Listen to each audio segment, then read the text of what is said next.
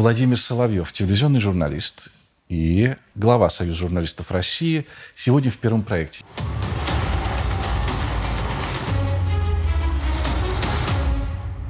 Владимир, спасибо, что вы встретились, хотя я думаю, что для чиновника вашего уровня это совсем непростая вещь.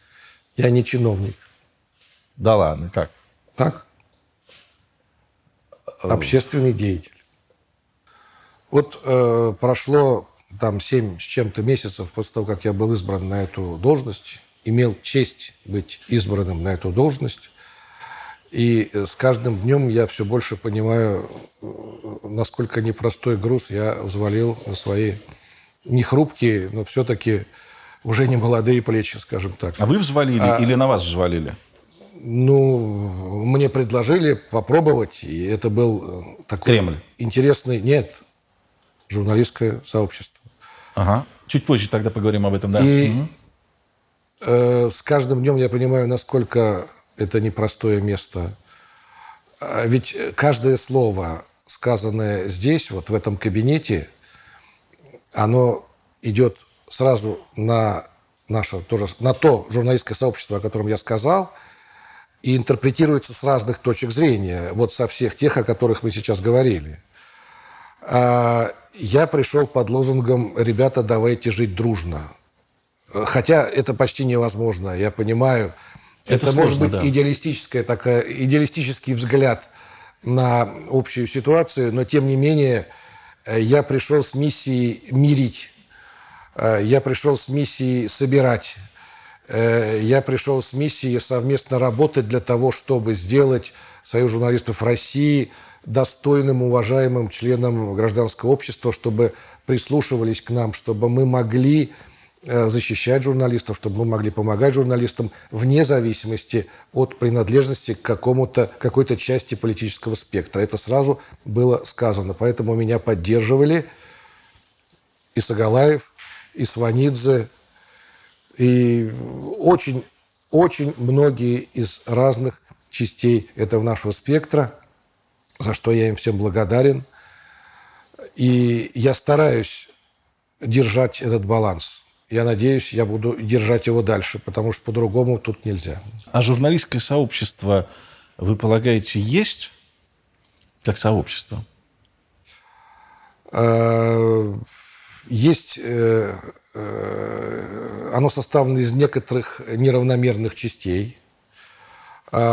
Я считаю, что центр журналистского сообщества, скажем так, костяк, элита журналистского сообщества – это Союз журналистов России, члены Союза журналистов России. У нас их в стране семьдесят с лишним тысяч человек, а журналистов всего больше полумиллиона, то есть это десятая часть журналистов страны. У нас восемьдесят три отделения во всех городах России, и там... Это самые активные э, члены э, общества, самые активные журналисты. Но это разве не осколки советского прошлого, когда эти люди, по-моему, просто были по наследству переданы от э, Союза журналистов СССР в Союз журналистов России? Они поменяли корочки и продолжают э, уже, наверное, с двумя костылями приходить, отдавать Есть взносы. Есть действительно и такие осколки, знаменитые осколки, великие осколки в некоторых городах и весях нашей страны. Тем не менее, у Союза очень весомый бэкграунд. Союзу в этом году исполняется сто лет. Вот четырнадцатого ноября этого года в новом прекрасном этом комплексе «Зарядье» мы будем отмечать столетие Союза журналистов. Это совершенно разный Союз журналистов. Тот, который в восемнадцатом году... при дедушке Ленине создавался, тот, который, там, не знаю, был почти при каждом генсеке. Это все равно разный союз да, журналистов. Разные, разные, между а уж прочим. Сегодняшний... А, не, я, мы забываем еще о том, что был ваш предшественник. При нем был совсем э, иной. Или вы продолжаете традиции Всеволода, Всеволода Богданова э, в Союзе журналистов и... так сказать, мы... вы примерили его пыльный кафтан на свои широкие плечи? Ну, не надо так про Фёдора Леонидовича, потому что он в самые тяжелые годы во многом сохранил, смог сохранить Союз. Mm-hmm. Угу. И самые лучшие инициативы, которые здесь были придуманы, созданы, угу. и достаточно сильными командами, которые здесь думали вот за этим столом многие годы, мы, конечно, сохраним, мы, конечно, их будем развивать, но при этом, конечно, мы будем Союз модернизировать совершенно по-новому. Мы хотим сделать Союз журналистов модным. Мы хотим, чтобы шла к нам молодежь, потому что раньше опора была на региональные маленькие издания. А теперь мы хотим, чтобы к нам шла молодежь. Ну, понимаете, что мы хотим, молодежь что... – это хипстеры. Да, почему нет? А вам а... есть что им дать? Есть. И они идут. К нам сейчас вступают целыми редакциями. Например, «Вести Калининград». К нам вступают политобозреватели. Ну, Владимир, как вы думаете, а... не произошла ли потеря... потери журна... журналистами, ну, достоинства, что ли. А, их никто не уважает, они сами, по-моему, себя не очень уважают уже. А, вечно кому-то продаются. Мы журналистов видим а, уже даже на каналах эм ти ви, и журналистом зовется любой, у кого есть фотоаппарат. Эти стрингеры, а... блогеры, блогеры, да. YouTube, телеграм-каналы.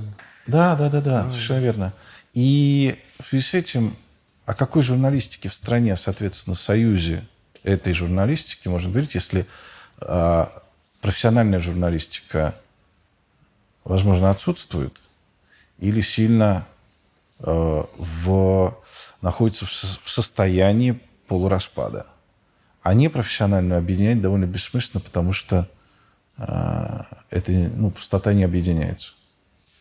Ну, вы нарисовали совершенно мрачную картину. Она все-таки не настолько страшная, как я Сегодня думаю. По радио э, «Бизнес ФМ». Нет, врал, «Коммерсант ФМ». Это чудовищное, там, что-то в разы больше и так далее. Ну, журналисты не... Бог с ней, с журналистикой, с э, умением э, найти информацию и препарировать ее, и донести. Они просто языком уже не владеют. Вот это тоже одна из проблем, кстати, и в регионах об этом мы часто говорим, и мне рассказывают, э, жалуются коллеги, плачут просто, что о том, что уровень приходящих, э, особенно молодых наших коллег, особенно в региональные издания, он крайне низкий.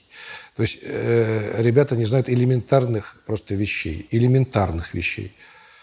Поэтому даже после, некоторые после окончания журфаков, вот такой, к сожалению, уровень на некоторых журфаках в стране. Поэтому мы, кстати, собираемся тут делать такой ликбез и в нашем журнале «Журналистика и медиарынок», и угу. э, будем делать курсы повышения квалификации. И вот то, что мы сейчас делаем, а мы придумали такую фишку под названием «Инфорум», то есть форум информационный, инновационный, как угодно его назови. В этой аббревиатуре есть и инфо, и форум, и рум. Угу. Вот, а буковка F – это вот это вот наше старинное перо. Чудовищное совершенно. Но теперь оно не чудовищное, потому что его тень – это символ, а вот это красиво, это символ компьютерной мышки. Но перо все равно убогое. Будем работать над ним. Угу. Так вот, двадцать шесть таких инфорумов сейчас идет по стране. Вот позавчера закончился в Нарьянбаре, перед этим было в Иваново, перед этим в Омске, перед этим в Кемерово. Начали с Кемерово. Почему? Потому что после Кемерово, после страшной трагедии, э, э, у нас общество пон... э, сообразило, что мы можем быть захлестнуты вот этой волной фейк-ньюс. Да, когда э, блогеры, э, там, авторы телеграм-каналов, по сути, это наши сограждане, которые занимаются самостоятельным творчеством. И, как говорит наш коллега Волин, за базар не отвечают. За базар отвечают профессиональные журналисты. Так вот, эти коллеги накручивали либо ради, так сказать, набора себе количества просмотров, либо с какой-то благой целью, либо с какой-то неблагой целью. Накручивали количество погибших. И даже некоторые уважаемые радиостанции, не будем называть сейчас их, они повторяли эти вещи, перепевали эти вещи. И потом... Уже когда стало понятно, что они говорили неправду, они стали подтирать за собой. То есть, по сути, э- критерием их работы является лишь их собственная совесть. Угу.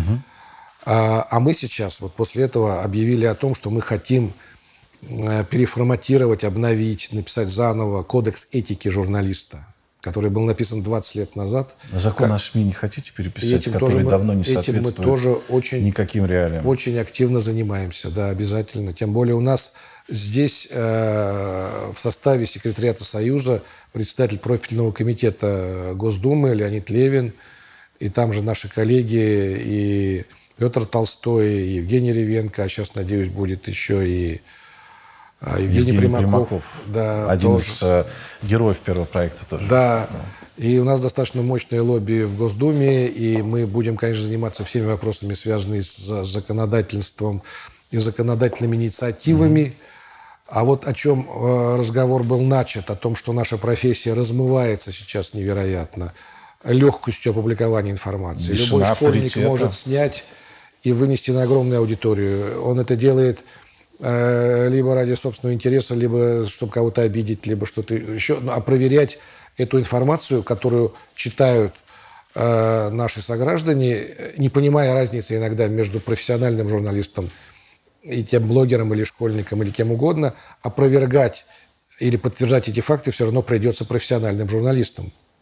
А вот статус профессии, который за последние годы значительно упал, мы пытаемся поднять с помощью тех же самых законодательных инициатив, потому что нужно, я считаю, я говорил об этом президенту, и он меня поддержал, когда я вел общение президента с коллегами во время форума в Калининграде, совместного с УНФ нашего форума, о том, что нужно пробить законодательно возможность наказания чиновников крупными штрафами за отказ э, в аккредитации, за затягивание ответа на критические статьи и материалы на телевидении и радио, за отказ в предоставлении положенной по закону информации, чтобы чиновники понимали, что журналист имеет многие права, и чтобы они, по, в общем-то, боялись журналиста и уважали журналиста.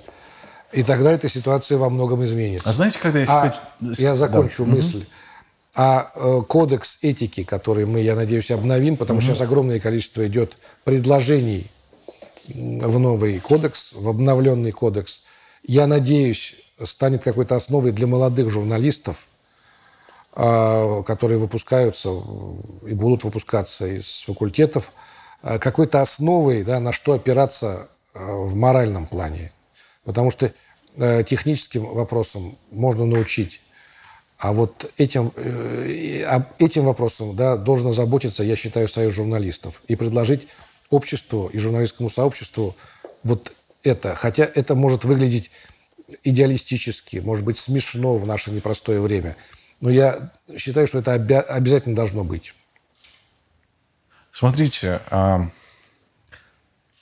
я чувствовал себя журналистом и был... у меня этот сладкий привкус ощущения себя четвер... представителем четвертой власти, тогда, когда а, очень четко применялась норма так называемого прокурорского реагирования. То есть ты выпускаешь материал расследования. Ну вот я занимался, например, в программе «Времечко» расследованием. Угу. И в свое время, кстати, парковка перед Госдумой появилась благодаря моим материалам. То есть они раньше парковались просто на проезжей части, занимая там три, три ну, ряда. Да, да. Вот. И я ездил из недели, каждую неделю и, и, и, и показывал, как люди, которые значит, в Госдуме нарушают, как их водители нарушают. В результате они машину не убрали, просто парковку ну, поправили. Ну, да, да. А, и так, та, таких случаев было очень много. И мы не писали в прокуратуру, как сейчас. А, каждое средство массовой информации по, по какому-нибудь стрёмному материалу пишет: мы подали запрос в прокуратуру, но, момент, но на момент выхода материала прокуратура не сказала мяу даже. А мы раньше вообще ничего не писали в прокуратуру. Прокуратура сама к нам приходила. Сама, да. Вот, и кстати, мне кажется, хорошее что... предложение, да, еще немножечко взбодрите прокуратуру на эту тему, да. А, а то, о чем вы говорите, вот что касается кемеровской трагедии, мне кажется, что там проблема-то не столько в блогерах. Блогеры – это лишь э, такой маркер этой проблемы. Ведь если э, поднять хронологию э, событий, центральные каналы молчали до вечера. Более того, о том, что Путин прилетел в Кемерово, первыми сообщили как раз телеграм-каналы. А федеральная пресса сидела и беспомощно ждала молчала. Отмашки. Именно. Да. Они так привыкли получать команды, что они уже без них работать не могут. Нет никакого ни, ни государственной доктрины в области прессы. И отсутствие... А не э... надо ничего придумывать, это все уже есть. В принципе, да, понятно, как каждому журналисту работать в любых условиях, да. И тут надо, что называется, делай, что должен, и будь, что будет. Собственно, все. И каждый на своем месте. И тогда все получится. Вы знаете, что на телеке это не так. Я как журналист могу снять все, что угодно, только не я э, стою у условного рубильника, да, который э, раздает этот э, сигнал, эту информацию людям.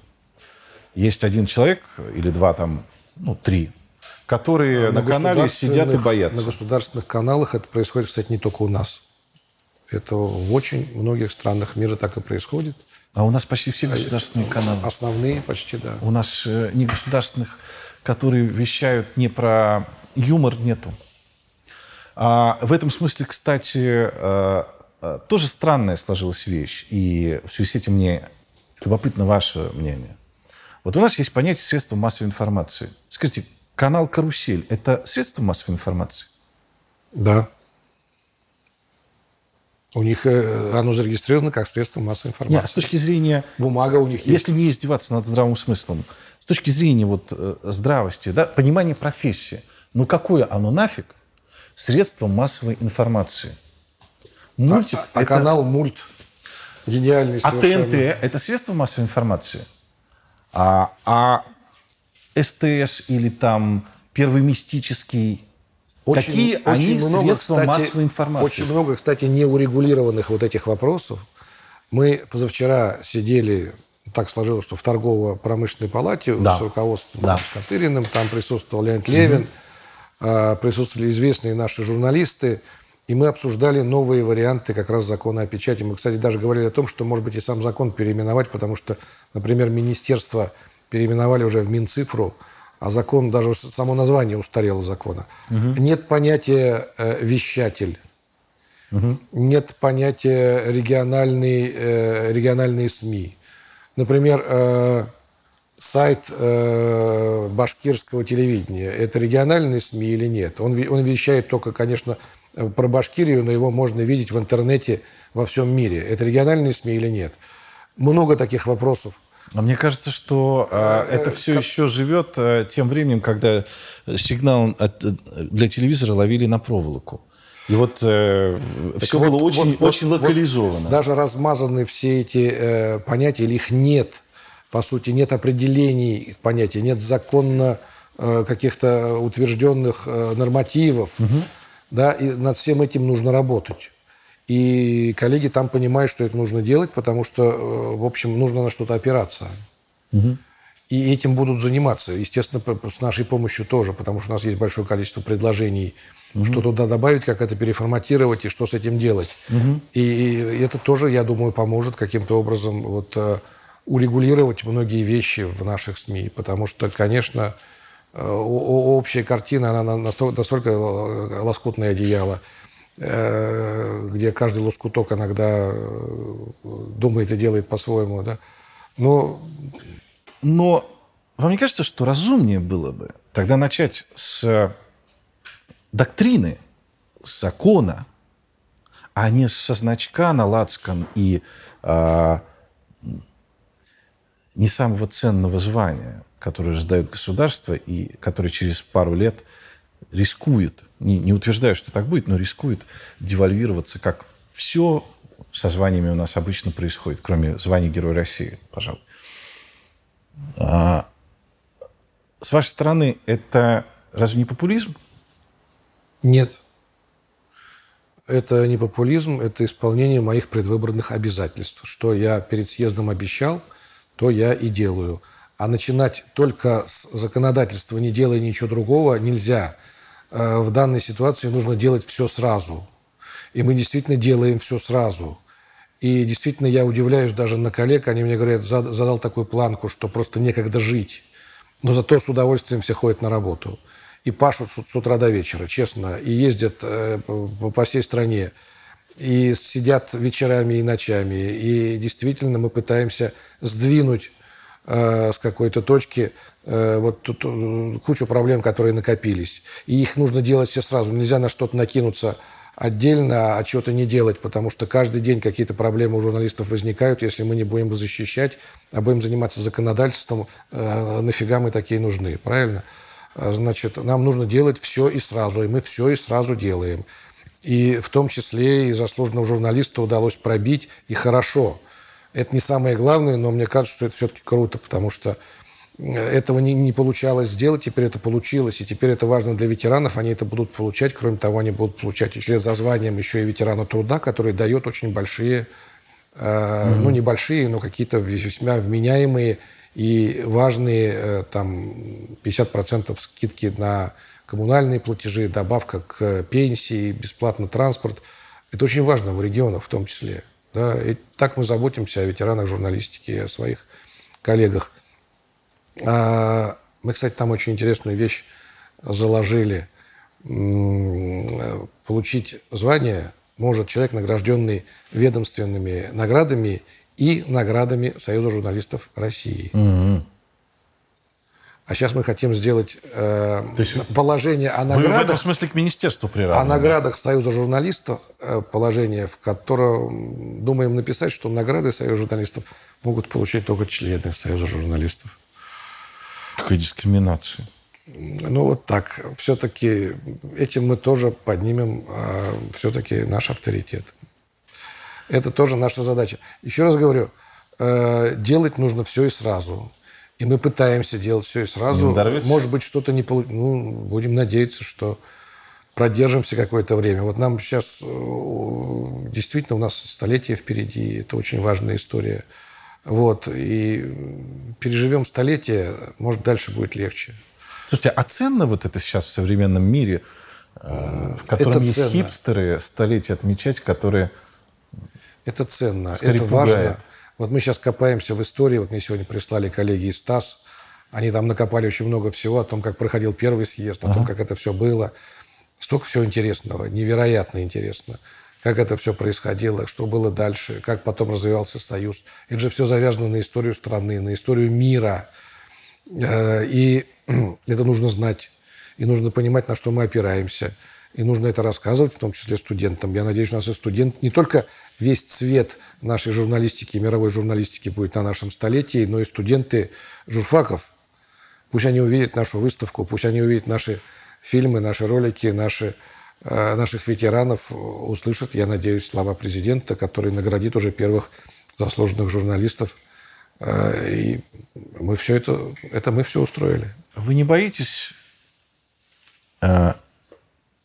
что вам потом так долго придется расплачиваться перед Путиным за, вот за это звание, Нет, за подвижок? Мало чего в жизни боюсь после семи войн и многих лет работы с обкором на войне в Югославии. Вот. Я думаю, что это звание было придумано и инициировано не для того, чтобы потом что-то попросить. Я все-таки очень на это надеюсь. И не думаю, что именно для этого это сделано. Это сделано из уважения все-таки к журналистам, к труду журналиста и к ветеранам журналистики. Вот. А на конструктивные какие-то вопросы мы ответим конструктивно, а на неконструктивные и не будем отвечать. Мы общественная организация. Вот я каждый день подписываю десятки бумаг, потому что основная... Наша задача, я считаю, это защита наших коллег в любой ситуации. И мы сейчас очень активно стали этим заниматься. Я подписываю десятки там бумаг губернаторам, в прокуратуру, в полицию. И оно работает. Оно реально работает. Мы, мы, мы уже выручили большое количество коллег, мы уже помогли, мы уже остановили разорение редакций в разных регионах. Вы помогаете Ос... только, только провластным? Всем. Помогаем. То есть я даже же... если это оппозиционная да. газета или да. телеканал? Да, конечно. Угу. Мы ну, один пример. В Калининграде есть газета «Новые колеса». Да. Она родилась из газеты, где были объявления по продаже автомобилей, потому что mm. через Калининград перепродавали да. автомобили да. из Европы. Да. Да? И вот на базе, э, так сказать, э, на базе этой базы, да, тавтология, да. базы автомобилей родилась такая газета, которая стала невероятно либеральной, которая критикует власть так, как вообще mm-hmm. никто себе не может представить, как они критикуют. Вот. Их главный редактор там попал в несколько неприятных историй, сейчас он находится под следствием. Вот. Он несколько раз бывал избит, сейчас действительно под следствием за взятку. И первое, что мы сделали, когда появилась эта история о том, что он арестован, поехали туда, секретари Союза журналистов, разбираться. Потом разбирались, когда там тираж этой газеты вдруг был изъят из продажи. Угу. Мы, мы с ними со всеми разбираемся, мы пытаемся понять, что происходит. И мы пытаемся помочь, тем более при современных средствах общения. А у нас, у нас, у секретарей... Раньше, извините, в этом кабинете не было телевизора и компьютера вообще. А теперь у нас общий чат в WhatsApp. И первое, что происходит, я утром, когда просыпаюсь, я смотрю, думаю, кого же побили сегодня, что случилось, угу. э, да, что делать. Сразу мы, сразу мгновенно, как только появляется какая-то информация, мы решаем, в эту же минуту решаем, что делать, кто поедет, кто кого знает, с кем связаться. И решаем проблемы иногда за несколько минут. Угу. Такое происходит. Очень много вопросов, связанных с параллельной работой полиции и журналистов, особенно на больших митингах. Ага. Недавно была у меня встреча с Колокольцевым, министром внутренних дел. Мы решили, что у нас будет постоянная, практически круглосуточная горячая линия. Наши сотрудники с их сотрудниками в любой момент могут связаться. Потому что часто журналисты во время каких-то массовых действий, там же не успевают сотрудники полиции разобраться, кто журналист, кто нет, и они могут получить, наши коллеги, дубинкой по любому месту, могут быть арестованы, может быть, все что угодно. Мы мгновенно вмешиваемся, и даже полицейские бывают за это наказаны. Мы решаем эти вопросы. Мы сейчас заключили соглашение с гильдией юристов. У них в каждом регионе страны есть свои отделения, и они будут помогать нашим коллегам и в судах, угу. и в самых элементарных юридических вопросах, потому что наш юридический отдел не справляется с объемом информации, которая поступает каждый день. Просто огромный объем информации. Там всего три девушки наши героические сидят. Они же занимаются распределением помощи ветеранам, например. Вот сейчас мы стали, у нас появились, появилась возможность помощь ветеранам журналистики распределять. И это очень важно. Перед Новым годом, по-моему, шесть миллионов целенаправленно ветеранам... шесть миллионов рублей или ветеранов? Рублей. Ага. Раздали ветеранам, угу. распределили. Ветераны же получают очень немного. Пенсия там десять тысяч, пятнадцать тысяч, ну, шесть тысяч у кого-то. Вот. И тут перед Новым годом вдруг двадцать тысяч человек получает. Да, ну, да это неплохо, правда. Они же это, весь этот объем этой работы делают. Вот. Сейчас нам от Минкульта четыре миллиона пришло, также будем распределять ветеранам. Вам от Минкульта на что? На ветеранов журналистики. На а помощь. Какая связь между мин, Минкультом и журналистикой? А они вот выделяют такие, такие средства на ветеранов журналистики в том числе. Вот. Мы больше контактируем с Минцифрой, с нашим профильным министерством, с Волиным Алексеем Константиновичем, с которым часто вместе выступаем, на одной сцене сидим на разных форумах. Вот. Раньше представитель Союза журналистов не контактировал Угу. с министерством. А сейчас вот они даже удивляются, неужели мы на одной сцене сидим и вместе выступаем. Я недавно в министерстве побывал, они меня пригласили поучаствовать в отборе премий, для...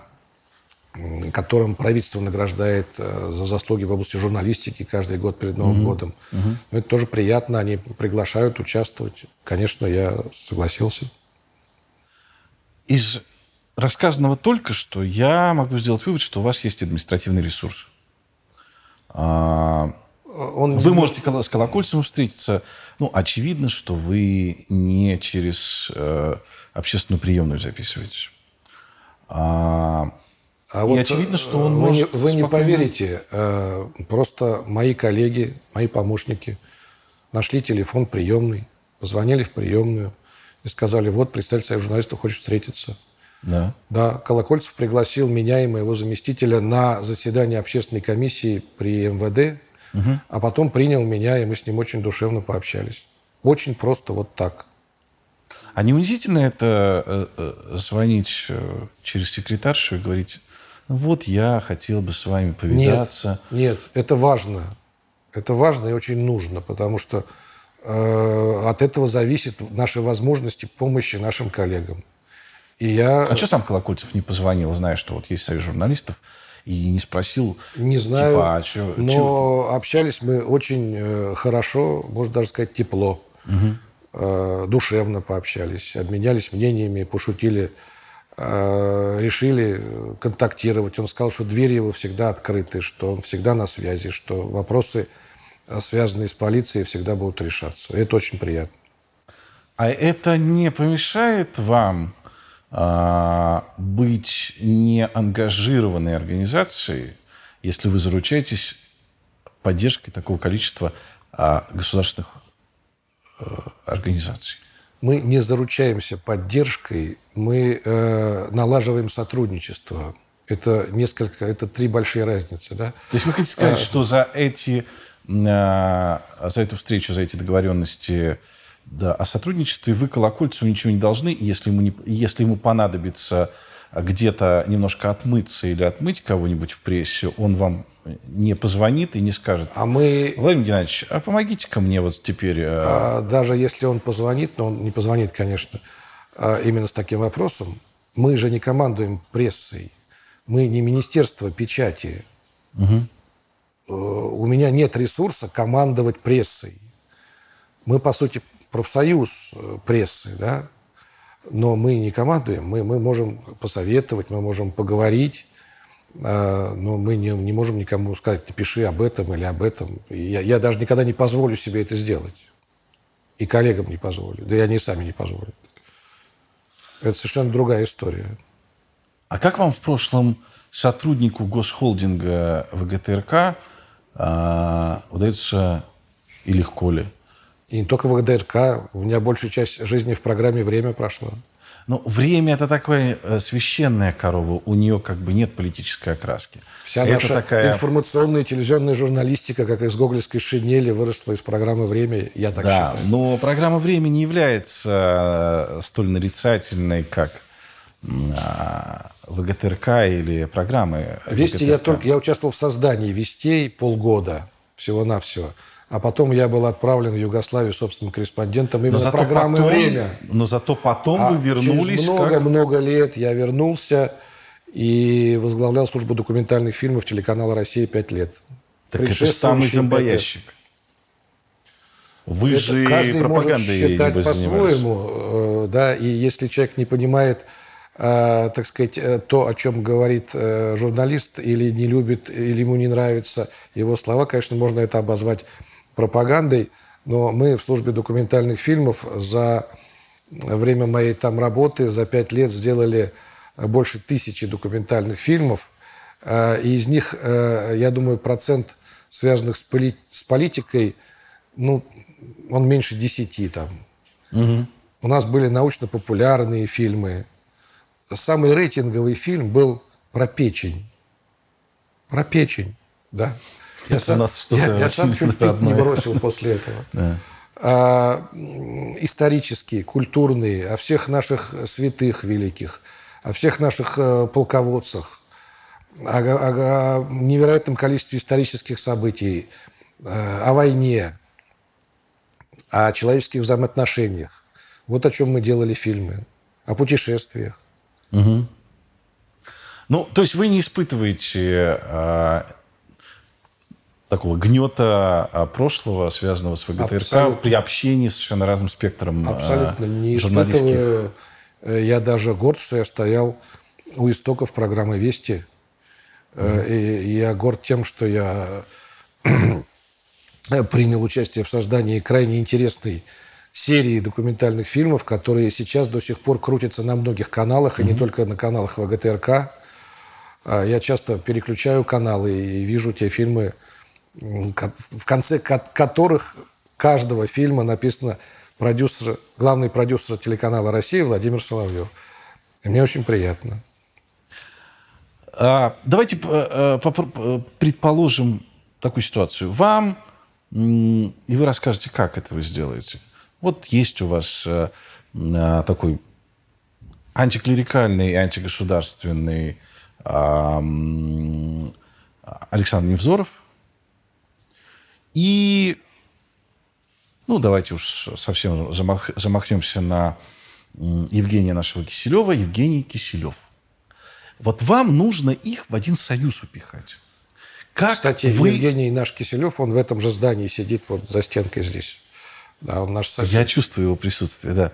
А, стоп, Дмитрий Киселев. Мы говорим про Дмитрия. Про Дмитрия Киселева, конечно же. Да, видите, как Евгений Киселев у нас на Украине. Да. А когда-то вот, мы кстати, тоже кстати, работали... место-то ВГТРК заколдованное. Значит, сплошные эти однофамильцы одно... и тёзки.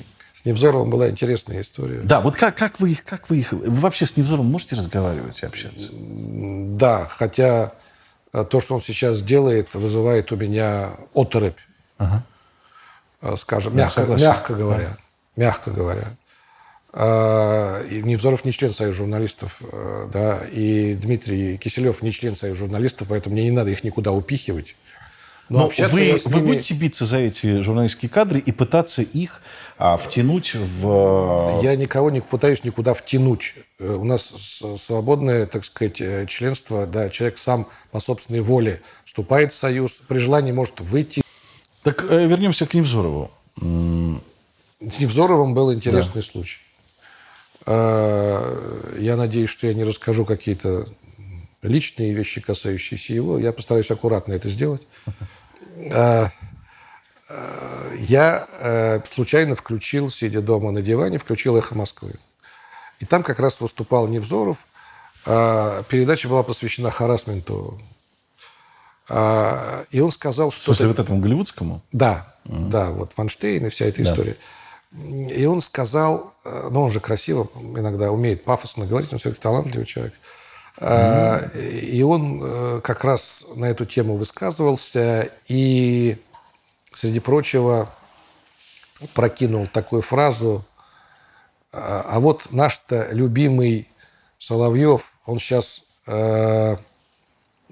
пытается э, на Союз журналистов запрыгнуть, как бы так, да. И э, что-то типа того он сформулировал, что э, там он будет смотреться, э, как кусок дерьма в меню хорошего ресторана. Я очень смеялся. Э, я понимал, что он не про меня, конечно, это говорит. Э, и как бы уже забылось. Потом меня выбрали. Недели через три мне раздается э, звонок. Э, помощница говорит, какой-то Александр Глебович. Я говорю, ну хорошо. И он мне звонит и говорит, я хочу извиниться, потому что мне сказали, что я вот такого человека обидел, что я был глубоко неправ. Э, и мы с ним очень поговорили так, по-хорошему. Mm-hmm. И я ему сказал, что... Я, конечно, понимал, что это не ко мне относится, что это у него такой пафос был в другую сторону. Угу. Вот, что я когда-то следил за его творчеством с большим интересом, когда он вел шестьсот секунд. Вот, что то, что он делает сейчас, вызывает у меня оторопь и ужас иногда. Но, тем не менее, наверное, такое явление тоже вот присутствует в нашей журналистике. А вот, он сказал, что он даже готов выступить у нас в Домжури. Объясните, зачем человек с хорошей зарплатой на ВГТРК уходит в, на тот момент, во всяком случае, сильно замшелую, с непонятными перспективами организацию Союз журналистов России? Я очень долго мучился. Mm-hmm. Очень долго мучился, не спал, советовался с коллегами, с друзьями. Многие мне говорили, зачем, это богадельня, ну, ее уже нет. Справедливый вопрос, знаете ли. А для меня это был вызов. Я изучил ситуацию, мне стало интересно, а смогу ли я это поправить. И я реально завелся, вот угу. честно завелся. Ну, а потом продюсеров и главных продюсеров на больших каналах много. Так, а председатель Союза журналистов России, он один. Да, разумно. И тут уникальные возможности сделать что-то интересное и что-то хорошее. Войти в историю? Нет. Хотя, может быть, немножко да. А уникальные возможности почему? Мы тут все, что придумываем, мы и делаем. И очень То приятно, есть над вами как... никого нет, что ли? Нет. Я когда пришел после съезда... Ничего себе. Я когда пришел после съезда, в первый день ко мне пришел начальник общего отдела, принес бумагу, на которой было написано: по результатам двенадцатого съезда Союза журналистов, значит, где был избран председателем ВГ Соловьёв, назначить его председателем Союза журналистов. Подпись ВГ Соловьёв. Я говорю: а как это, сам себя? Он говорит: да, над нами никого нет. Никого над нами нет. Мы вот такие сами.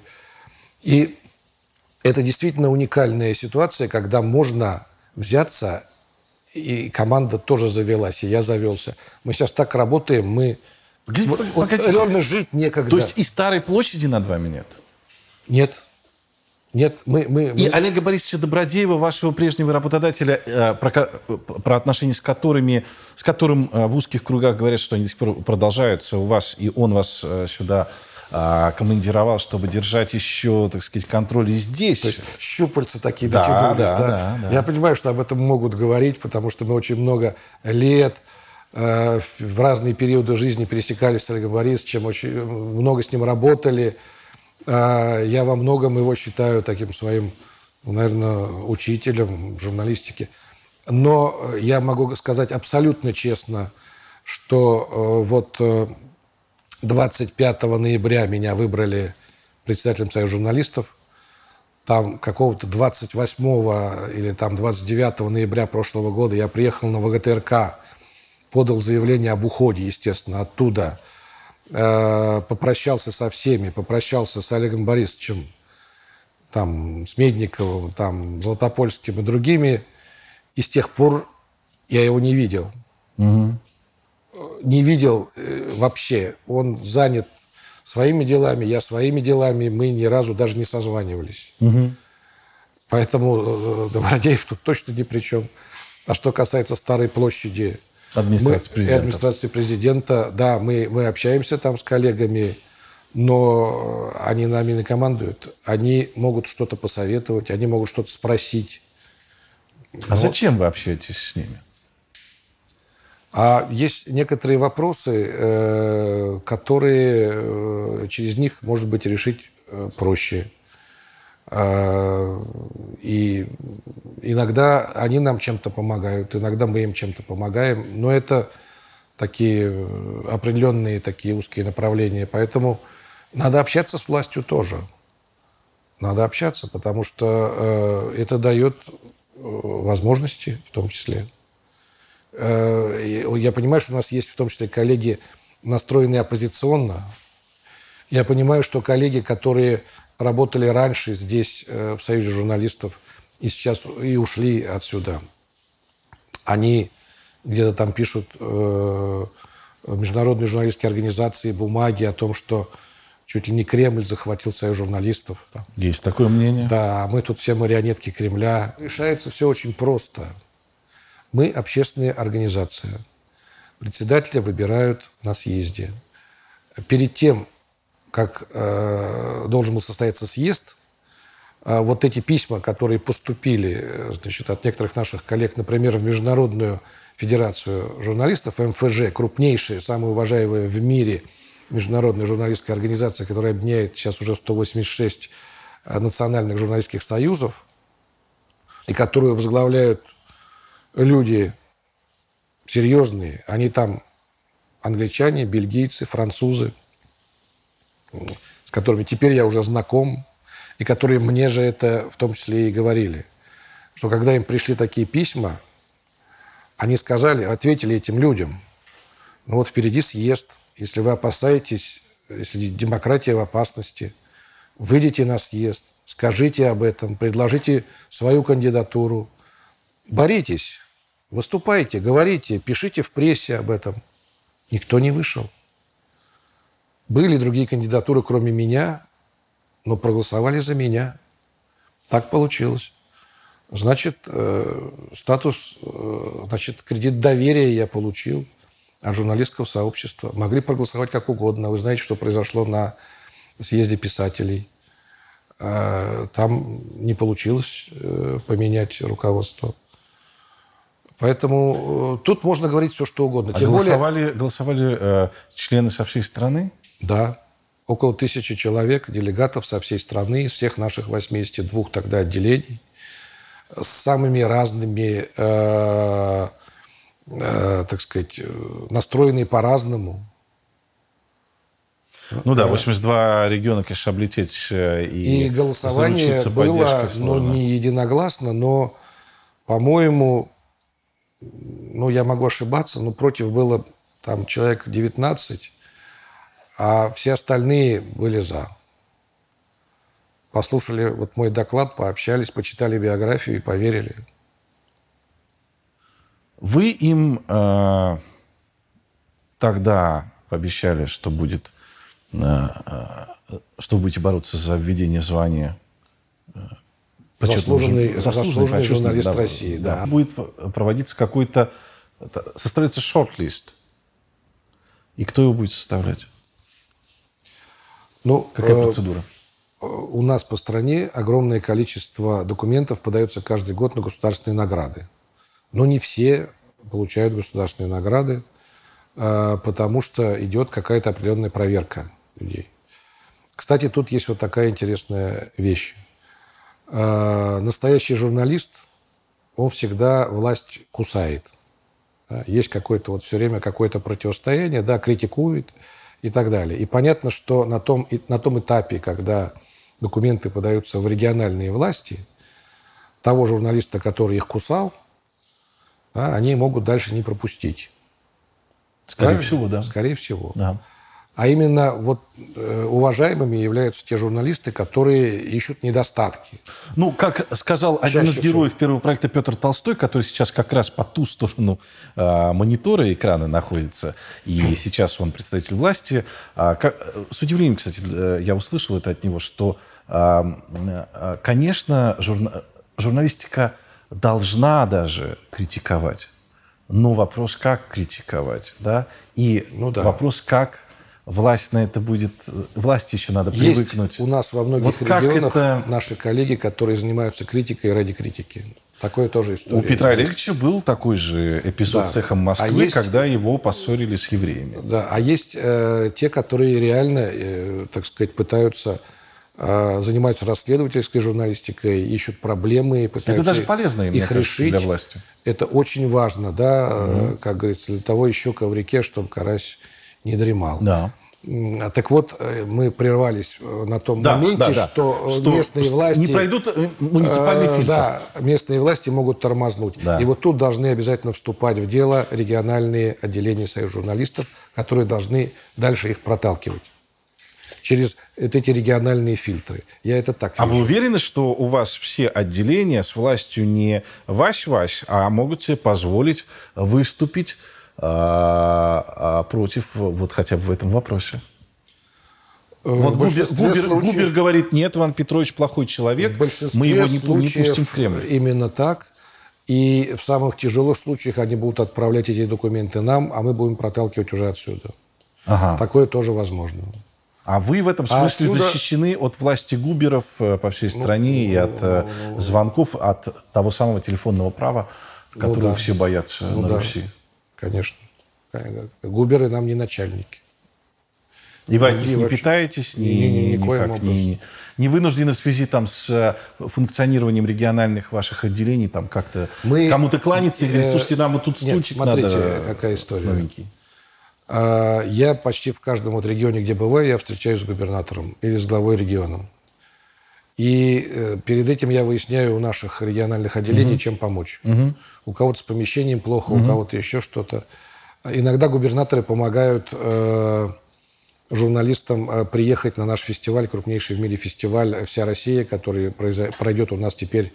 Раньше он в Дагомысе проходил, теперь он будет идти в Сочи. Он с пятого по одиннадцатое октября этого года будет идти. Там реально крупнейший в мире, больше тысячи человек. Mm-hmm. Интереснейшие будут там э, эти дни.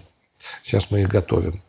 Так вот, губернаторы часто помогают делегациям журналистских союзов приехать туда. Но это не значит, что они их покупают. Это значит, что они находятся с ними в нормальных рабочих отношениях и, по крайней мере, общаются. Владимир Геннадьевич, если деньги берешь, надо отрабатывать. Не всегда. Не всегда. Да? И вообще... это... Простите, что я сейчас перебью вас, но мне кажется, это важно сказать. Я часто сталкиваюсь, и не только в регионах, кстати, здесь, в столице, с удивительной вещью. С, знаете, барин еще не высек, а холоп уже побежал за розгами. Барин еще даже не успел разозлиться. В связи с чем возникают вот эти вот «этого не показываем, про то не говорим», значит, тут похвалим, хотя вот, никто еще не просил. И это делают сами журналисты. Все понимаю, да. И есть такие примеры, к сожалению, и часто, особенно регион, районным газетам, приходится балансировать на очень такой э, тонкой, тонкой ниточке, потому что, не, чтобы не превратиться в рекламный э, листок э, местного э, какого-то руководителя, да, и пытаться его критиковать. И очень многие героически... держатся на каком-то таком mm-hmm. уровне, не, не, не, не впадая ни в какие-то другие крайности. И очень многие, даже районные газеты, там, где там десять тысяч населения вообще в районе, а у них там две тысячи тираж, и у них там реально для них там десять тысяч рублей – это огромная сумма, вот, и подписка падает, но они держатся, они решают проблемы, они критикуют власть, и, и умные власти это понимают. И мне, кстати, приятно, вот я со многими уже губернаторами говорил, вот особенно с новыми молодыми губернаторами, они прекрасно понимают эту историю, что они помогают Союзу журналистов, но при этом они прекрасно понимают, что журналисты должны их критиковать и очень четко и быстро реагируют на все, что пишут журналисты. Это вообще почти такая идеальная картина, о которой я сейчас рассказываю, в нее можно не поверить, но она вот сейчас так во многих регионах налаживается. И это здорово. Благодарю вас, Владимир, за эти... Я понимаю, что вам не, все... не всю беседу было легко и просто. И, наверное, в какой-то момент вам даже, может быть, хотелось меня стукнуть. Да нет. Но я благодарен вам за то, что вы... вы... Я вы... много лет исторически... привык быть по ту сторону. И сейчас интересно иногда быть и по эту. Я вам, правда, очень признателен за, и за время, что вы нашли, и за те ответы, которые я услышал, потому что большая часть из них меня, правда, удивила. Вы оказались не в футляре. И это первое и важное А я удивление. Оказался в футляре? Мне кажется, что человек на такой должности всегда в футляре. Вот я такой заскорузлый, немножко этого, вот... Я стараюсь, чтобы этого не было изо всех сил. И, кстати, теперь появилось желание вступить в Союз журналистов? Да. Вы в этом смысле... На этом можно заканчивать интервью. Вы можете, вы можете как цыганки вот, вот это вот посылать ручку, оп, и весь кошелек. Да, вы, вы, вы, вы правда умеете... Я еще даже не рассказал о тех преференциях, которые будут. Нет, мне понравилось как раз вот то, то что... То, что явилось для меня э, мотивом захотеть вступить в Союз журналистов, это возможность как-то влиять на ситуацию, связанную с э, авторитетом отрасли. И вот это, не, просто мне кажется, это самое главное. Пока не решить эту проблему, э, все остальные, в том числе, о которых я говорил, да, там, прокурорский э, э, надзор, контроль и так далее, избитые ментами журналисты, они не закончатся просто в силу отсутствия уважения, ну, типа мусор под ногами, да. А вот то, о чем вы говорите, если действительно, а у меня нет поводов пока сомневаться в вашей искренности, то тут, конечно, у вас много возможности эти инициативы продвигать. И этим, конечно, мне в первую очередь Союз журналистов, журналистов стал дорог. Несколько слов на правах рекламы в самом конце. Пожалуйста. Не возьму Буквально никаких. Вчера да. подписал соглашение, да. и это приятно. Ага.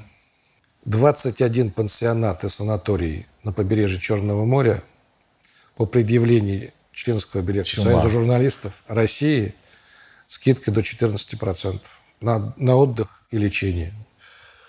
Ну, вы не а будет еще выбора. Тариф журналист на мобильную связь и еще много-много чего. Прекратите, вы уже все сделали, я готов. Вот я прям пошел собирать рекомендации от действующих членов Союза журналистов. Владимир, спасибо. Спасибо, успехов.